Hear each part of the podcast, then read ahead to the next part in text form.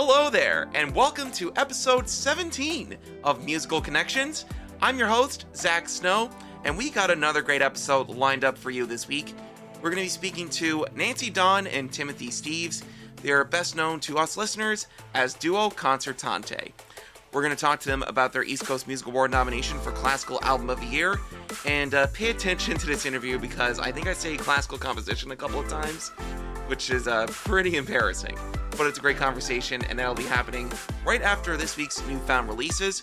And we are going to start with legends of the Newfoundland and Labrador traditional folk music genre, that being the Navigators. They released their first full length album in 12 years, titled Bay Bulls Cove. And by the time this episode drops, they will have finished the first leg of their Newfoundland tour, and they're going to be doing some shows in Ontario before making stops here in Newfoundland beginning on April 13th. And uh, they'll be running here until May 5th when uh, it wraps up at the Bella Vista in St. John's. I guess that's what they call traveling through the 709.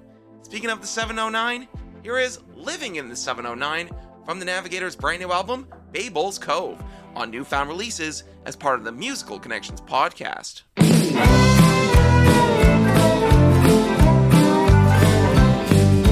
Living in the 709, where everything is on Newfoundland time. By the light of the cape, you can make an escape. Living in the 709, this place got a long history. Working hard by the land of the sea. With many lost souls through the ages they go, there's no place we rather would be. Living in the 709,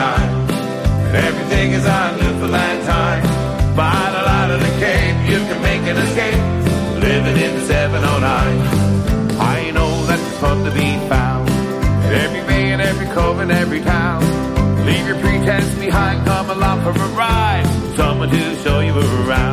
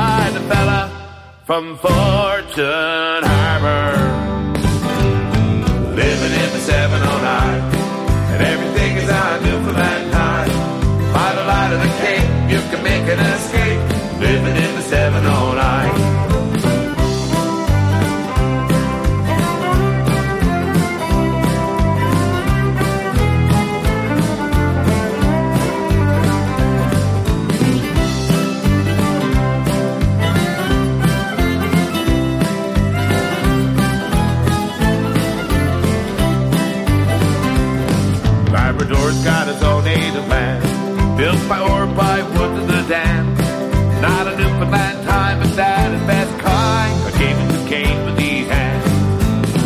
in the 709. Everything is on Newfoundland time. By the light of the cape, you can make an escape. Living in the 709. Living in the 709. Everything is on Newfoundland time. By the light of the cape, you can make an escape. Living in the 70, track there from the Navigators' brand new album, Bay Bulls Cove, Living in the 709. And we're going to go now to singer songwriter out in Conception Bay North, Jamie Taylor. Here's his new tune, Oh Blue Sea, on newfound releases as part of the Musical Connections podcast.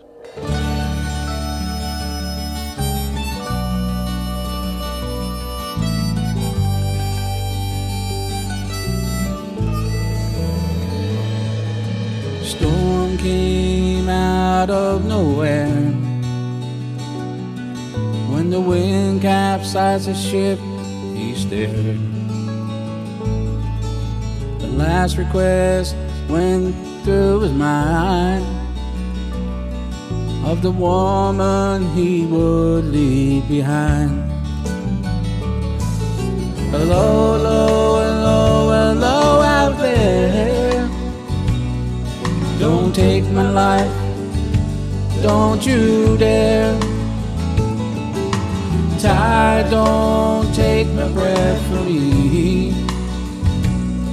Got a family home waiting on me.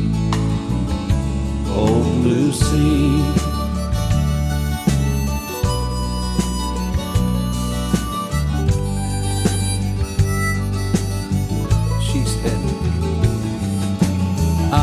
I can see you from here.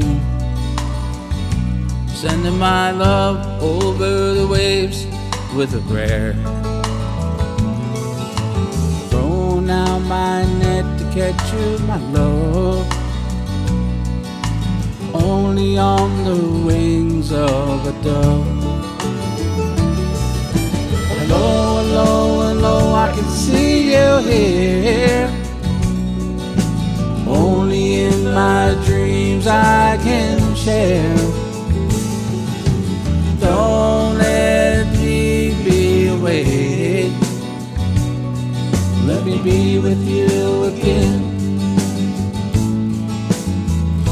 Oh, Lucy.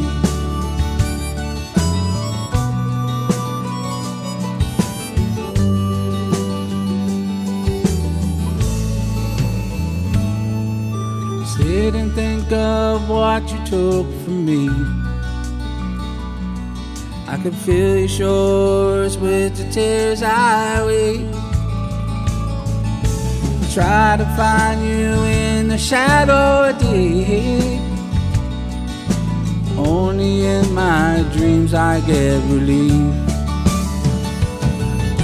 Hello, hello, hello, I come for you. Me in the ocean of blue. Now that we can finally rest, I go under as the water crests. Now forever we will be. Oh, blue sea, come for me. Lucy, come for me. Oh, oh, oh, Lucy. Jamie Taylor for you on newfound releases. That is Oh Blue Sea. And this next song from Barry Fitzpatrick, which is our next newfound release, talks about a common expression up his way. And of course, he uh, resides in Conception Bay South. I would imagine they use this uh, expression around the Bay as well. Some whiff. Here's that tune for you right now from Barry Fitzpatrick on Newfound Releases as part of the Musical Connections podcast.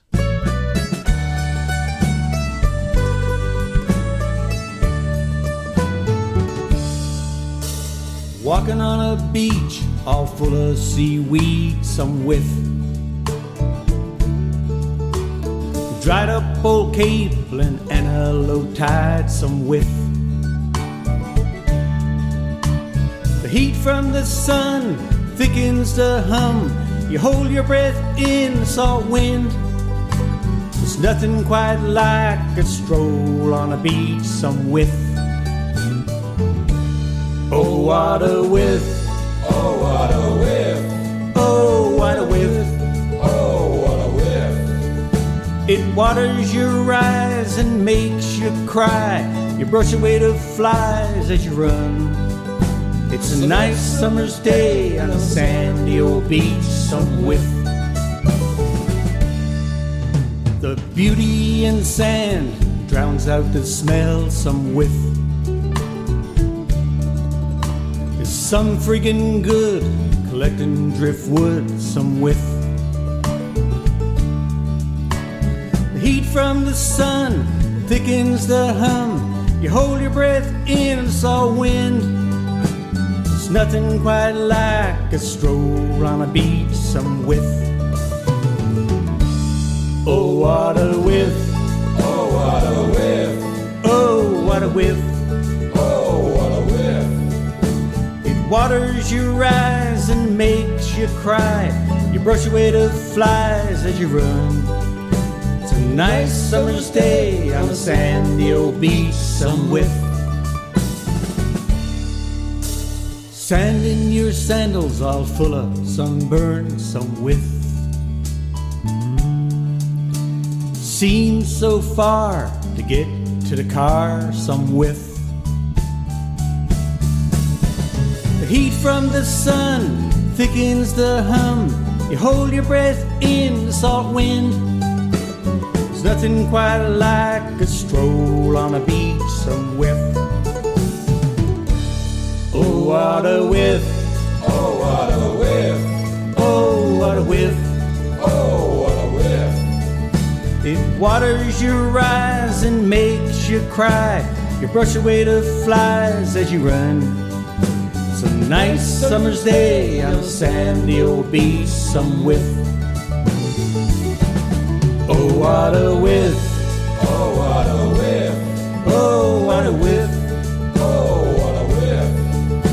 It waters your eyes and makes you cry. Brush away the flies as you run. It's a nice summer's day on a sandy old beach, some whiff. There's nothing quite like a stroll on a beach, some whiff. Digging up mussels on a sandy old beach, some It's a nice summer's day on a sandy old beach somewhere. I think I smell a whiff coming from the kitchen. Some whiff, huh? Barry Fitzpatrick for you on Newfound Releases. And we're going to go to Labrador based electronic artist, but he also plays in a band called DT Sturgeon. Stuart Gallant, he's known by a side project name STURNE. He released an EP uh, just last week, and here's one of his tracks. This is Return to the Mountain on Newfound Releases as part of the Musical Connections podcast.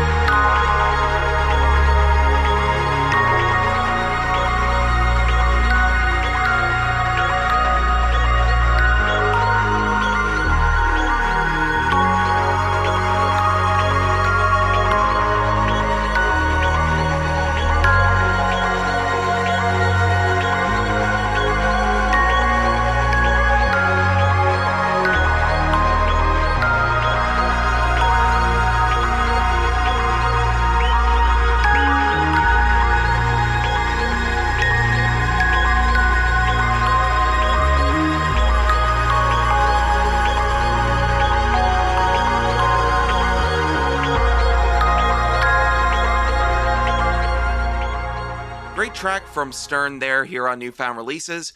That is Return to the Mountain. And we're going to wrap up Newfound Releases this week with a release from Dodohead. Now you're wondering, like, why would a band call themselves that?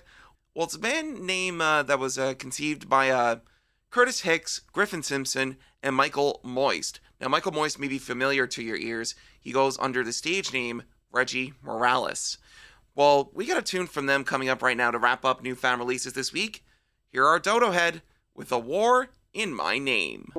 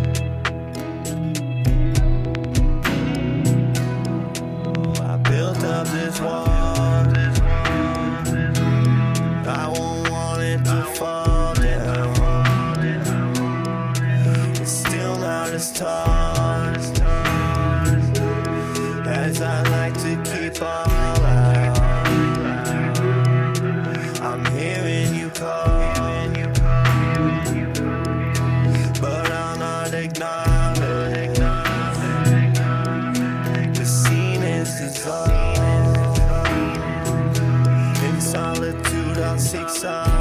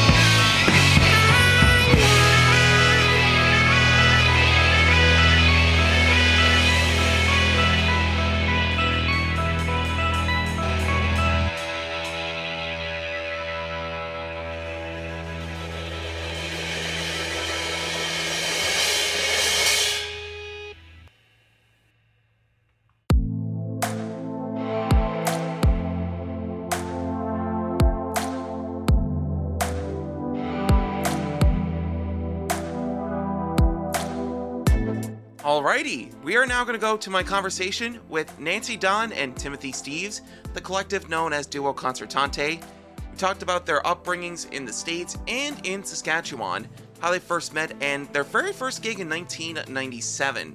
And we're also going to talk about the Tuckamore Festival and their ECMA nomination for Classical Album of the Year.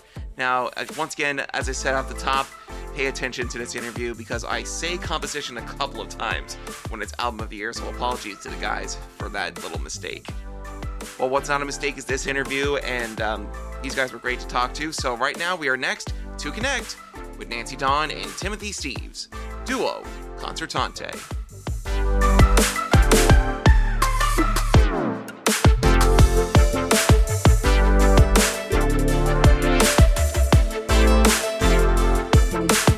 Alrighty, welcome back to the Musical Connections podcast. I'm your host, Zach Snow, and my next guest, they're known for uh, their miracle of knowledge and poetry. They're outstanding musicians. They are known as champions of new Canadian chamber music and founders of the Tuckamore Festival. This duo has had many, many years of great albums, great shows, and uh, great awards to their name.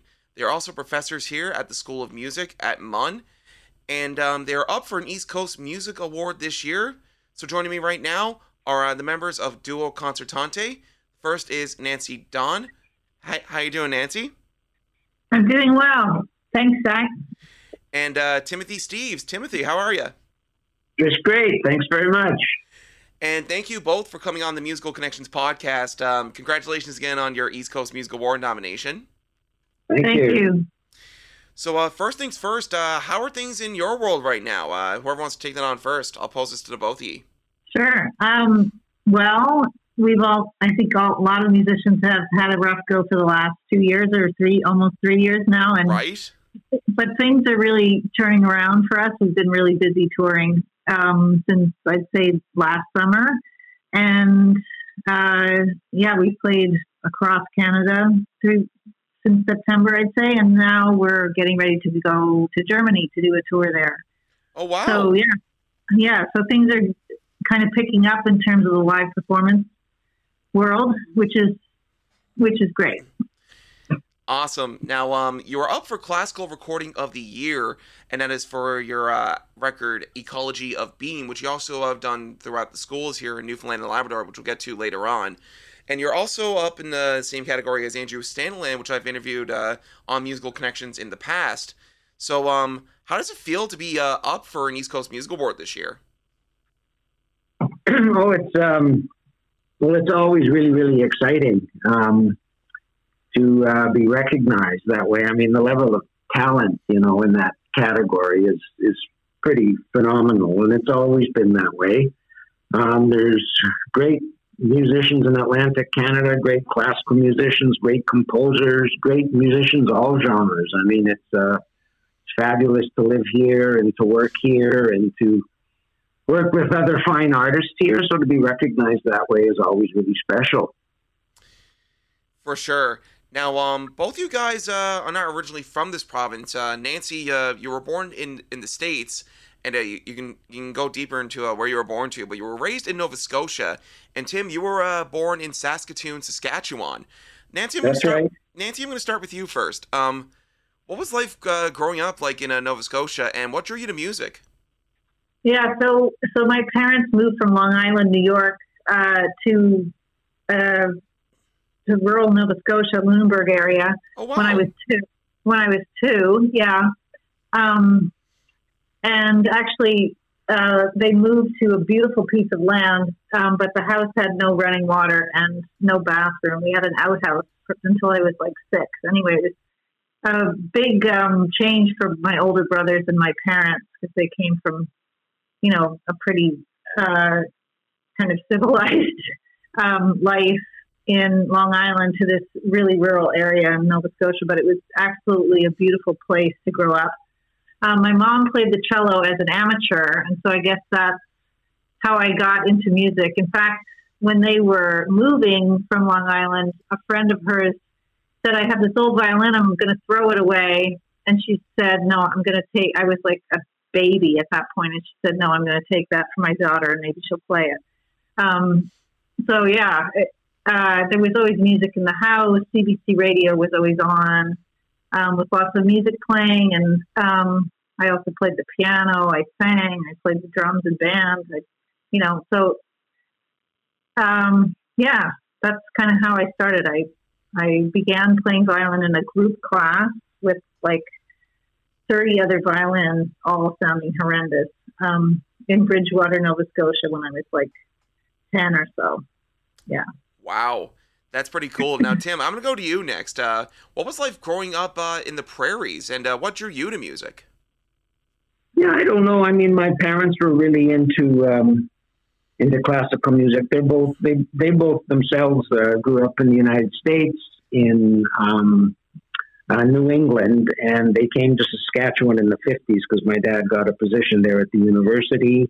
And Saskatoon, you know, in the '60s and the '70s was a pretty hopping town when it came to music. We had a, well, we still do, but we had a great symphony orchestra, and it's it's interesting that uh, I think there's three of us in my kindergarten class who all became um, classical musicians. Uh, I remember going to the symphony from a very early age with my parents, and uh, the city had some great teachers.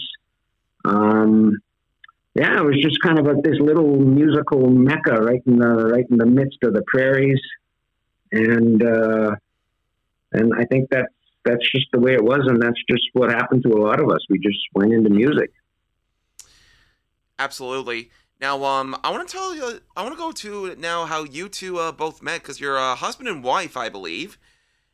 That's and, right. And um, really, you guys were both uh, have parents that were born in the states but moved here to Canada, and uh, I guess it was fate that you two would meet. So, uh, tell me, tell me the story about how you two uh, first met. Well, I was actually on faculty uh, here at MUN before Tim got his position, Oh wow! and I was actually I was actually on his search committee um, when he applied for the job, and uh, he had been studying and living in, living in Germany, um, and came here and played a played a little recital as part of his interview process, and I was really taken by his playing. I remember just thinking he's just such a beautiful musician. Um, but then, yeah, he he got the job and moved here, and then I asked him if he would consider doing a recital together, and uh, we decided to play the Beethoven Kreutzer Sonata on that very first one, which is like one of the biggest pieces for violin piano hmm that there is. It's probably the sort of pinnacle piece, as it were.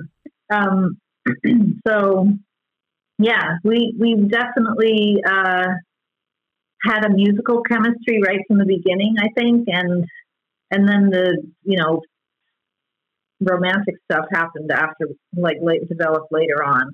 Um, but but yeah, usually when you have couples that are playing together, they're they're romantically involved first, and then just sort of start playing together. But it was the other way around for us.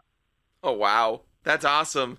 Now, um, of course, uh, you guys settled on the name Duo Concertante. Uh, tell me a little bit about how you settled with that name. Um, well, you know, when you when you first uh, begin playing together, and uh, we were actually pretty busy at the beginning, and we were very excited, and we thought this was going to be a fabulous name, Duo Concertante, and it is a great name. It it's actually an inscription that Beethoven wrote on one of his um, sonatas, the Kreutzer Sonata that Nancy was talking about. Okay. And all it means, and all it means is that two instruments playing is equal. The problem is that, I mean, you're saying it beautifully, but a lot of people don't know how to say it. So, And every time I'm asked, and every time I'm asked to spell it, I forget how Yeah. to spell. so it may not, it may not have been the best choice. I mean, it perfectly describes what we are and who we are and what we do as a, as a duo.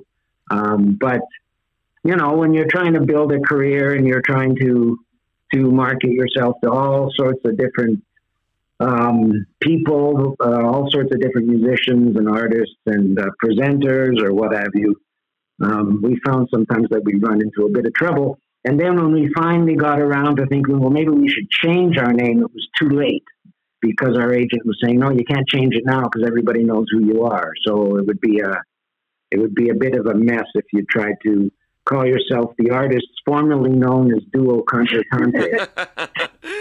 yeah, you've been going all Prince on us. exactly. yeah, right. Exactly. So we stuck with it. But like I said, we probably should have we probably should have chosen something else. But Should have just been Tim and Nancy. yeah, people just call us now Tim and Nancy. So maybe that's what we should have done. But except back then, no one really would not have known who we were. Yeah. That's a lesson. That's a lesson for all of you, for anybody thinking about becoming a chamber group, is to pick a really good name that that's easily spelled, easily said. You know, problem with duo concertante is it's French and it's also Italian, and so people are wondering, do I do I say it this way? Do I say it that way? And then there's some people who just can't say it at all. So anyway, that's yeah, for sure. And uh, Duo Concertante, I got that right the first time, didn't I? oh yeah, you're dead on. You're dead on. Yeah. But I do get why uh, you know people would struggle with uh, you know pronouncing Duo Concertante. But uh, it's a, Yeah. it's a great name, and it really helps you stand out from you know many of the other chamber groups here in Canada. Now, um, your first ever concert was in 1997, and uh, just a year after I was born, actually. so, you uh, started. You've been together uh, playing music uh, as Duo Concertante as long as I've been alive. Wow, Yeah. that's depressing. No. yeah. 1997 is when your first concert was. Uh, tell me a little bit about that first concert, where it was to, and uh, what you remember most about it. It was um it was in an art gallery. Nancy's going to have to help me because I don't remember. It was what, in the St. Mary's Art Gallery Yeah, in Halifax. Oh wow! And yeah, and we played a Mozart sonata, a Ravel sonata, and the Beethoven Kreutzer. but the thing about that concert, and I think afterwards, why we decided to keep playing together is we got this review um, in the Halifax. What was it? Herald. Yeah. Yeah, And the Halifax review- Chronicle.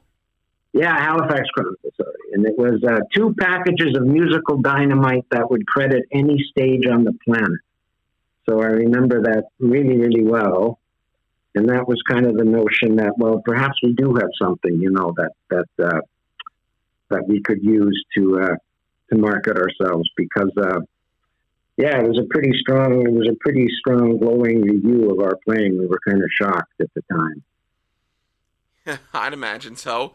Now, um, of course, uh, you've uh, your your name Duo Concertante comes from that Kreutzer Sonata from Beethoven, and of Yeah. course, uh, you've covered uh, Beethoven's work uh, Yeah. uh, throughout the years, and um, so uh, let me know, uh, tell me a bit more about some of your influences that really uh, you know make up your sound.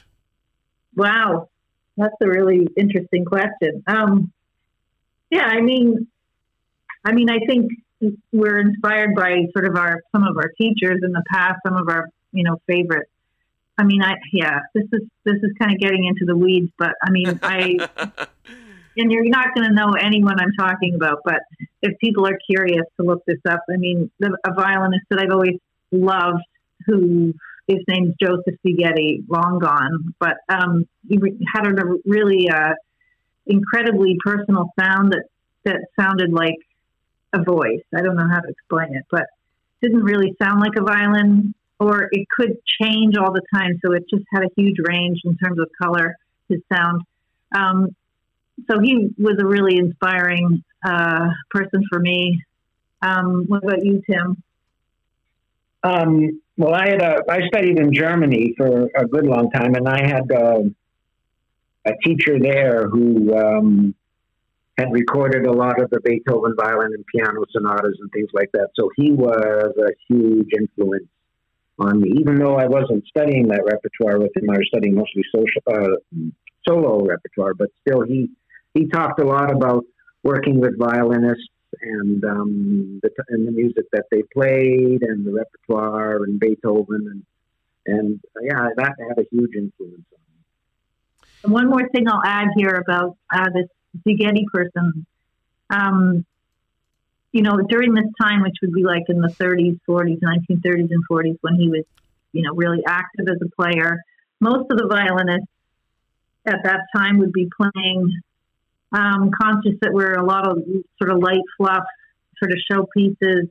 Um, they wouldn't really be doing sonatas at all. They would just be performing pieces that were kind of vehicles for showing off, if that makes sense.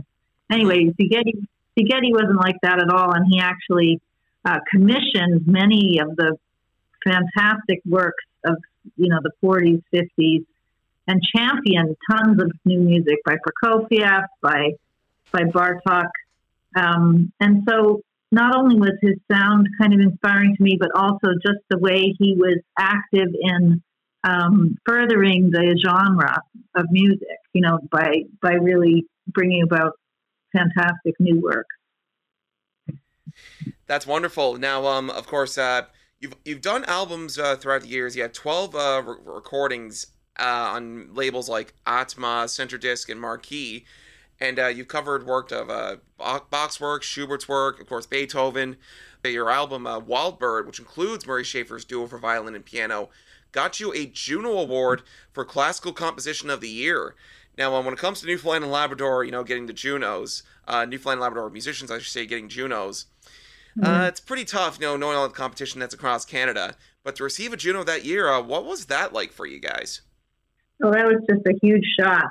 I mean, yeah, I mean, usually those Junos for classical composition of the year go to large, like big groups, you know, playing huge pieces. And Murray Schafer wrote us a fantastic piece and a long, you know, it was, it's over 20 minutes. It's a big piece. It's, you know, working with him was a huge thrill.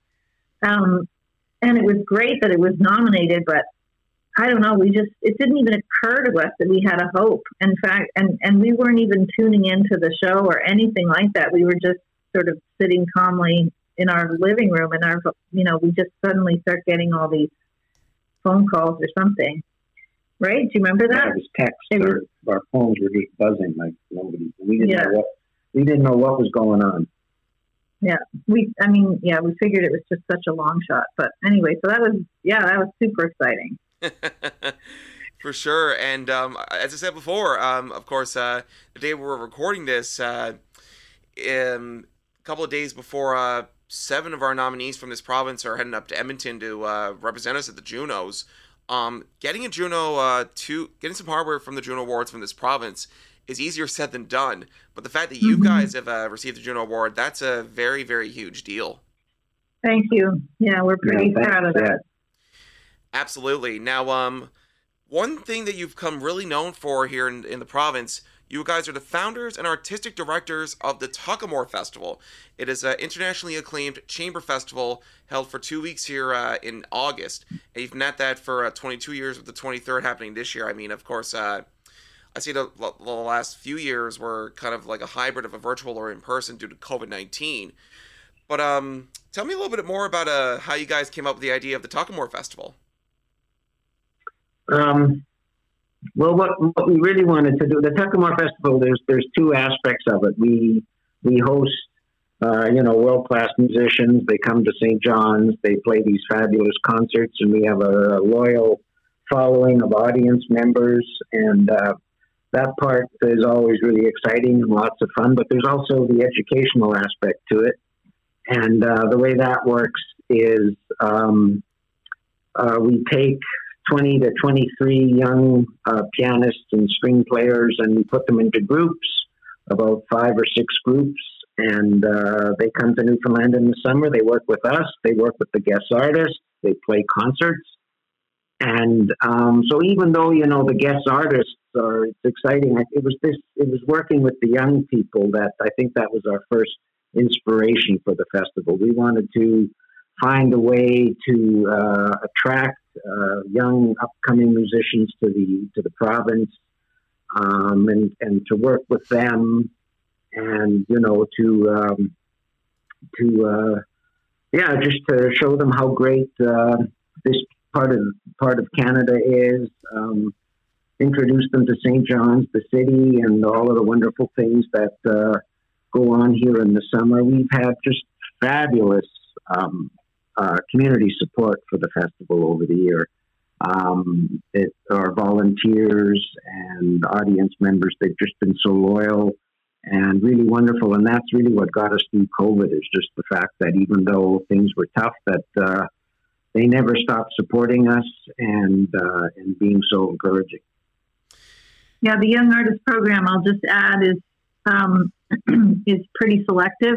We only take uh, 20 yeah, as Tim said, 20.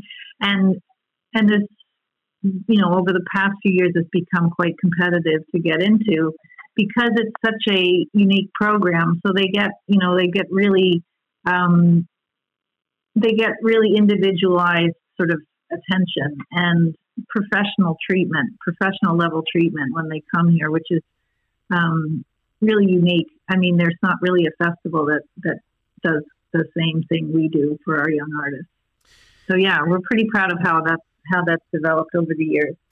Yeah, absolutely. Now, um, both you guys are uh, teachers in the uh, the School of Music. Now, with both you guys being professors, um, what do you enjoy most about uh, teaching?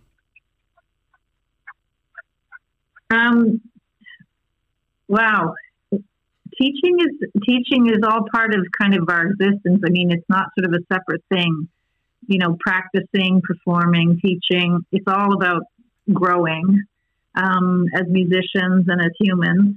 Um, and we learn a lot from our students. We learn so much from the process of trying to help them. Um, and they often help us too.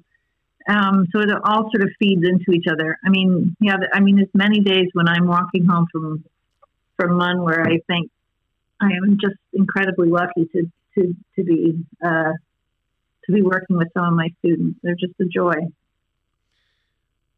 Yeah, that's true. It's interesting, you know. Um, um, they go just like Nancy says. It goes hand in hand with your own performing and teaching. Um, because when you when you when you give ideas to a student, you can see how they process them, how ideas work, how they work with them, how ideas develop, and then you can use that knowledge from from watching another person um, process this type of information. You can you can use it yourself and and uh, take what you've learned from the student, you know, to your own playing and your own performing. So, in the end, you you kind of wonder, you know, who's actually teaching and who's actually learning, because there's such a huge learning component to teaching, which uh, is really really interesting. And uh, yeah, I mean, it's it's that's it's, it's really enjoy, enjoyable and um, and inspiring to watch some of these young kids grow and develop. For sure, and uh, speaking of uh, young kids, uh, you've established programs for these students across the province. Um, of course, uh, What Life Throws at You and Ecology of Being, the latter, which you've uh, turned into uh, an album, which is up for an East Coast Musical Award for Classical Composition of the Year. tell me a little bit more about these various programs that you got for students across the province. Yeah, so we developed a couple kids shows, school programs. Um, what Life Throws at You um, maybe Tim, do you want to talk about that one? Um, yeah, what life throws at you that. So we looked at um, a lot of issues, mental health issues, um, maybe uh, marginalization. marginalization, some some of the issues that maybe young people in schools were were facing. Um, and we looked at composers' lives um, and musicians, not just uh, not just composers, but musicians who face similar challenges. Um, you know, someone like Beethoven who was deaf. Um, I don't know, you know, someone like the Canadian pianist Glenn Gould who suffered from, you know, uh, anxiety. Um, who else did? Robert Schumann, who suffered from schizophrenia and went insane. And uh, we we went into the schools and we, we talked to the students about about these um, about these musicians, these great artists, and just you know showed them and explained to them how, despite these incredible hurdles that that they faced, they they still managed to succeed. It, it's perhaps they weren't, you know, they. Well, it wasn't even just that they managed to succeed, but it's but perhaps they, even that these challenges they faced made made them actually even more potent as artists, if that makes sense. So, you know, someone like Robert Schumann, who really was manic, depressive, you know, his mania stage is in in so much of his music and what makes it sort of extraordinarily powerful.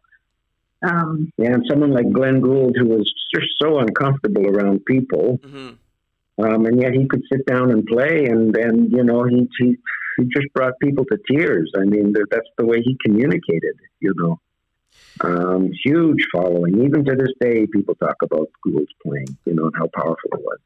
and he's been gone for a long time. Um, yeah, so And then, yeah, we I remember just talking about J.S. Bach, who was orphaned when he was uh, by the age of 10 and raised by, you know, loving older brothers, but still he lost his parents at that age. Um, and how, you know, music music through his brother is what sort of turned his life around, I think.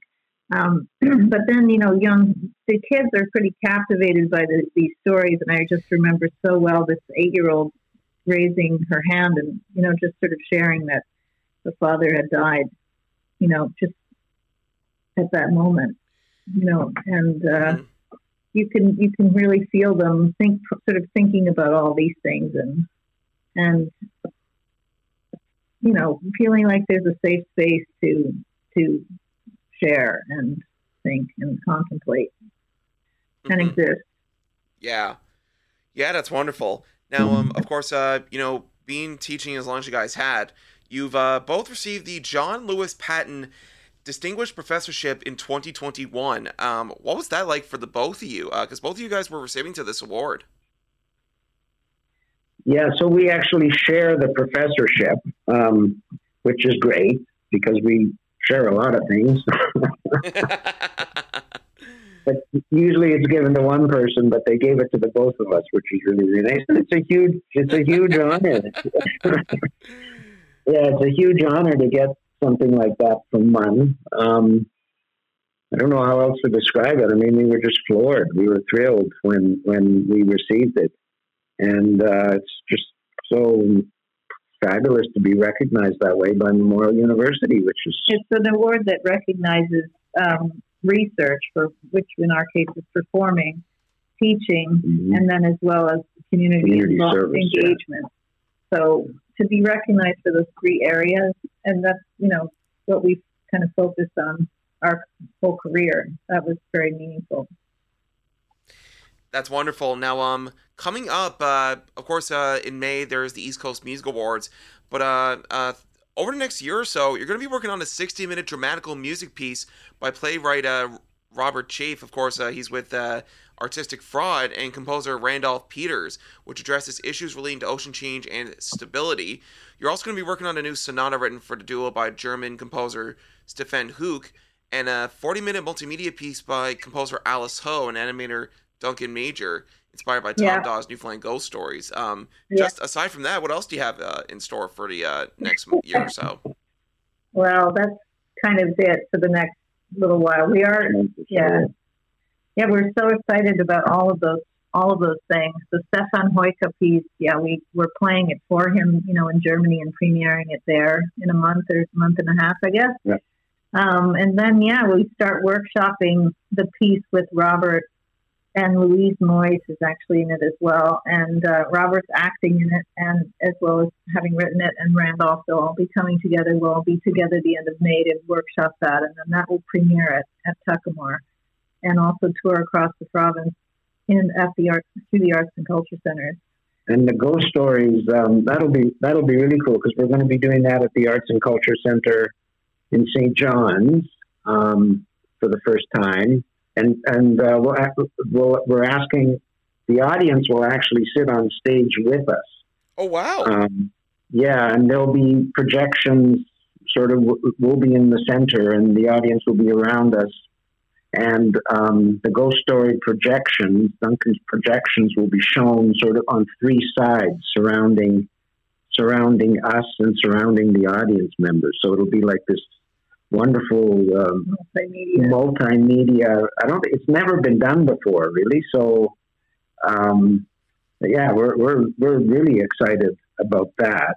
Um, and um, Alice's music is slow. Well, no, actually, she's gotten us all the pieces, and uh, hmm yeah, that, that's going to be uh, Uh huh. that's going to be fabulous. So we're we're thrilled about that one. Yeah. I, I can only imagine that is going to be a wonderful uh, thing for you guys uh, coming up uh, in the next few months or so. Now, um, for people who want to find out more about what you guys have uh, up next, uh, where can they go? Well, just go to the website, duoconcertante.com, and we have a whole um, just concerts page. You can click on it and see where we where we are going to be, where we've been, you can buy tickets and can see all of our albums. And uh, it's Nancy's Nancy's niece who runs our website. If anybody wants to know, she does a fabulous job, and uh, we're really proud of our site. And uh, yeah, by all means, please visit us there, and you can learn uh, and see all the places that we're that we're going to be. Wonderful. Well, Timothy Steeves, Nancy Dahn of uh, Duo Concertante. It's been a pleasure to chat with you guys and get to know a bit more about you and uh, learn about all the great things you've done in the music industry and what you continue to do. Best of luck with the upcoming Tuckamore Festival in August and what and everything else you got in store over the next uh, couple of months. And congratulations once again on your East Coast Music Award nomination for Classical Composition of the Year. Thank you so much for joining me on the Musical Connections podcast. You have a wonderful day, and uh, thanks again. Thank you. What a great conversation there with Nancy Dahn and Timothy Steeves. They are known as Duo Concertante. And right now, let's get to a track from their Ecology of Being album. Here's a tune called The Waters, The Women, right here on the Musical Connections podcast. Teatino elarune onega sua Teatino 公会。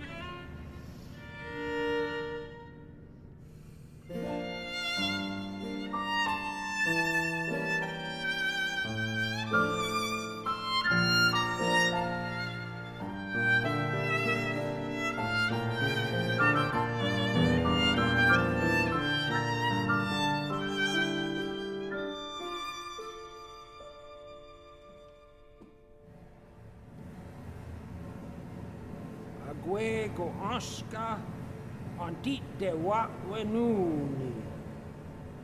Ne un qua ni